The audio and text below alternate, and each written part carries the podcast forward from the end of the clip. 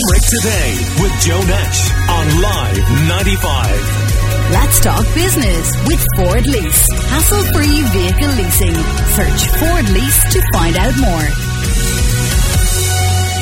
Micah Hearn, Luke Liddy, and Donna Sullivan are with me. Uh, Micah, what did you make of uh, the rugby? And I know you've had a long running theory that uh, the media give the Ireland rugby team a much easier time than they do the soccer team.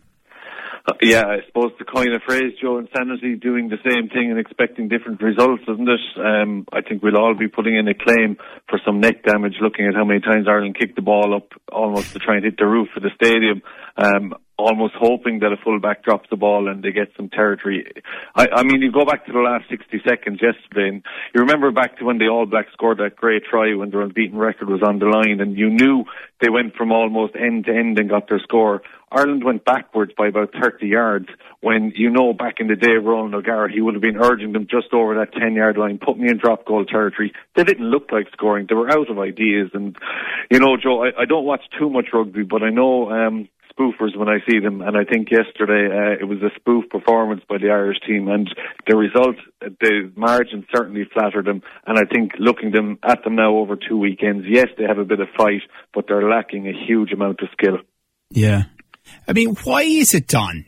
Is it true that in general the Ireland rugby team get an easier go of it from the national media? And if so, why? Uh, first question: Do they get an easier ride? One hundred percent. Uh, why? I have no idea.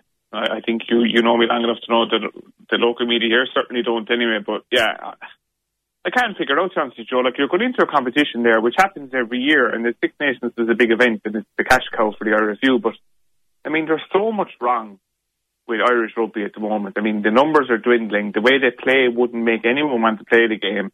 Um, they're they're in a, a five team tournament or six team tournament every week, every year. They go into a kind of an eight stroke nine team tournament every four years, and they can't peak for that either. The planning is all wrong. Succession planning in certain positions is wrong, and I, I actually cannot put my finger on why. Even after yesterday, people will come out and go, "Ah, there's huge positives," and the narrative. Uh, maybe it's driving TV uh, viewers, it's driving subscribers to websites. I, I don't know, John. to be honest with you. Well, I mean, there, there is, a, as you know, there is a theory that certain people, you know, in national media and went to the same private schools in and around Dublin as some of these players. I mean, there's all that kind of stuff that goes on. There is, but there's also the, the analysis of it. As, as Mike said there, I mean, we we analyse sport. That's our job, right, for, for a living. And you have to, at some point, say, hold on a minute, let's stop here. This just isn't good enough. I mean, England went through a terrible time during the Six Nations. There was a two years ago, and everyone was saying Eddie Jones is under pressure. But he he kept saying, lads, we're building for the World Cup here.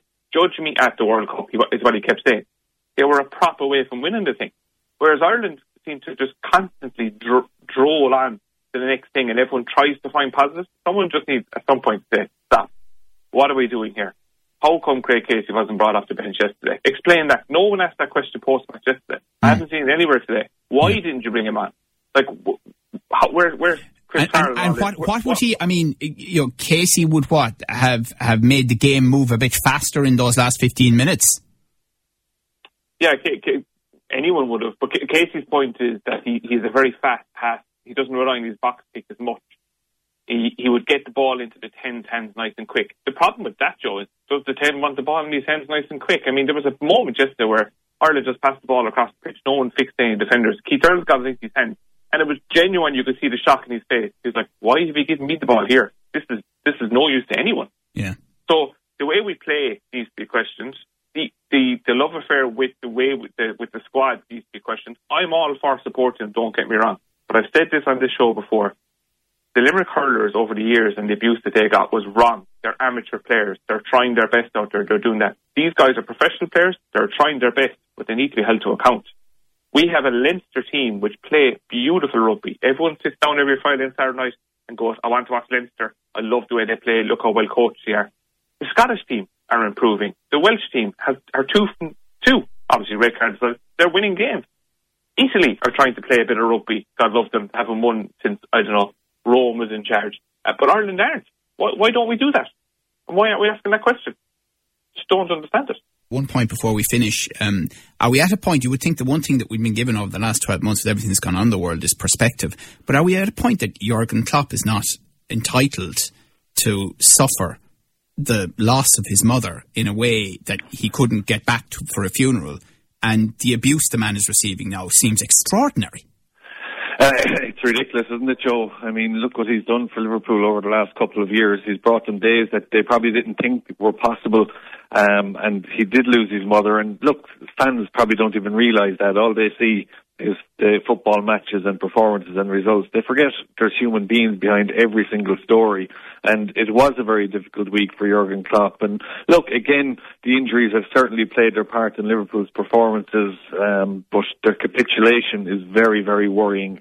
I think probably their season will be defined against Red Bull Leipzig. If they can keep going in the Champions League, then it'll paper over uh, the cracks in the Premier League. But look, the title race is over, Joe. It's been over for a couple of weeks. It's time to turn off the lights and close the door because there isn't a single team behind Manchester City that are capable of stringing three good performances together. And uh, it's their title. But yeah, look, I'm Jurgen Klopp. Uh, the man deserves a hell of a lot more respect uh, than he's got in the last few weeks. But that's the problem with society these days, Joe, isn't it? I mean, it's so easy to hide behind a keyboard and tell people how you feel and forget that every single word probably has an impact.